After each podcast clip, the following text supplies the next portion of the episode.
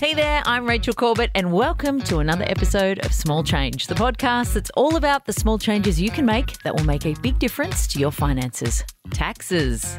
Are you asleep? I know that's a word that makes people's eyes glaze over until you've got a week left to do your tax return and you haven't got a clue where you put all your receipts. Well, lucky Natasha Janssens is here with some simple tips on how to get ahead on your tax return. So now we're about a month away from the end of the financial year, and along comes everybody's favourite time tax time. That's it, the time where we have to pull out all those receipts out of the shoebox and figure out what it is that we're supposed to be declaring on our tax return. But I have a few simple steps that will make this headache go away and will also set you up for success for the next financial year. First of all, if you're expecting that you might end up with a tax bill, it's really common for us to get really stressed and anxious about it and put away during our tax. But I don't want you to do that, and here's why. Did you know that if you go and see a tax agent, you can actually get a large extension to the due date of lodging your tax return, which means that if you have a tax bill and you use a tax accountant, you can then extend the time you have to pay for that bill until May or even June or even later in the year.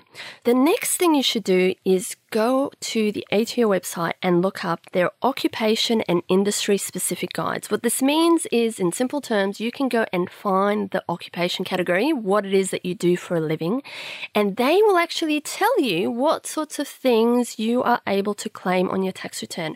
Now, we all know COVID has done a whole lot of things to change the way that we work, and a lot of us are now working from home as well. So, if this is you, you should be aware that the ATO has introduced special tax deductions just for you.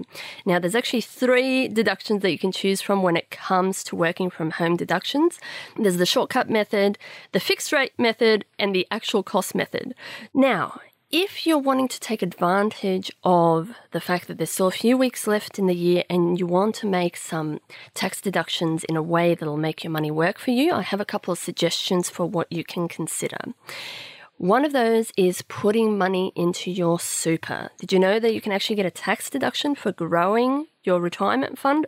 Again, the ATO website is the best place for information for you. And keep in mind that there's special rules and caps that apply to doing that.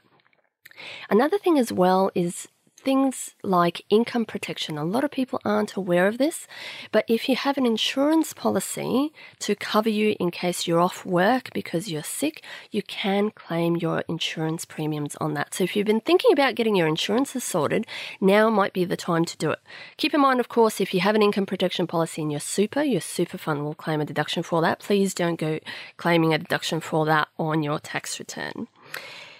Now, let's have a chat about starting to actually get ahead of the game for next financial year because actually the best time for you to be planning your tax return is now for the year ahead rather than trying to scramble in the last few weeks of the year. A few things that will make this super simple for you. First of all, have a chat to your payroll department. Find out whether they offer any salary packaging options for you. That can be some really great tax saving options in there. Have a think about as well your career for the year. Are you wanting to do any more upskilling, any new training, any courses that you might be enrolling in to help you get a promotion? This is a good time to start planning that stuff out and don't forget to journal it so you don't forget to claim it next year. Speaking of remembering to claim things next year, download the ATO My Deductions app. So the ATO actually have an app that will allow you to take photos of your receipts as you go.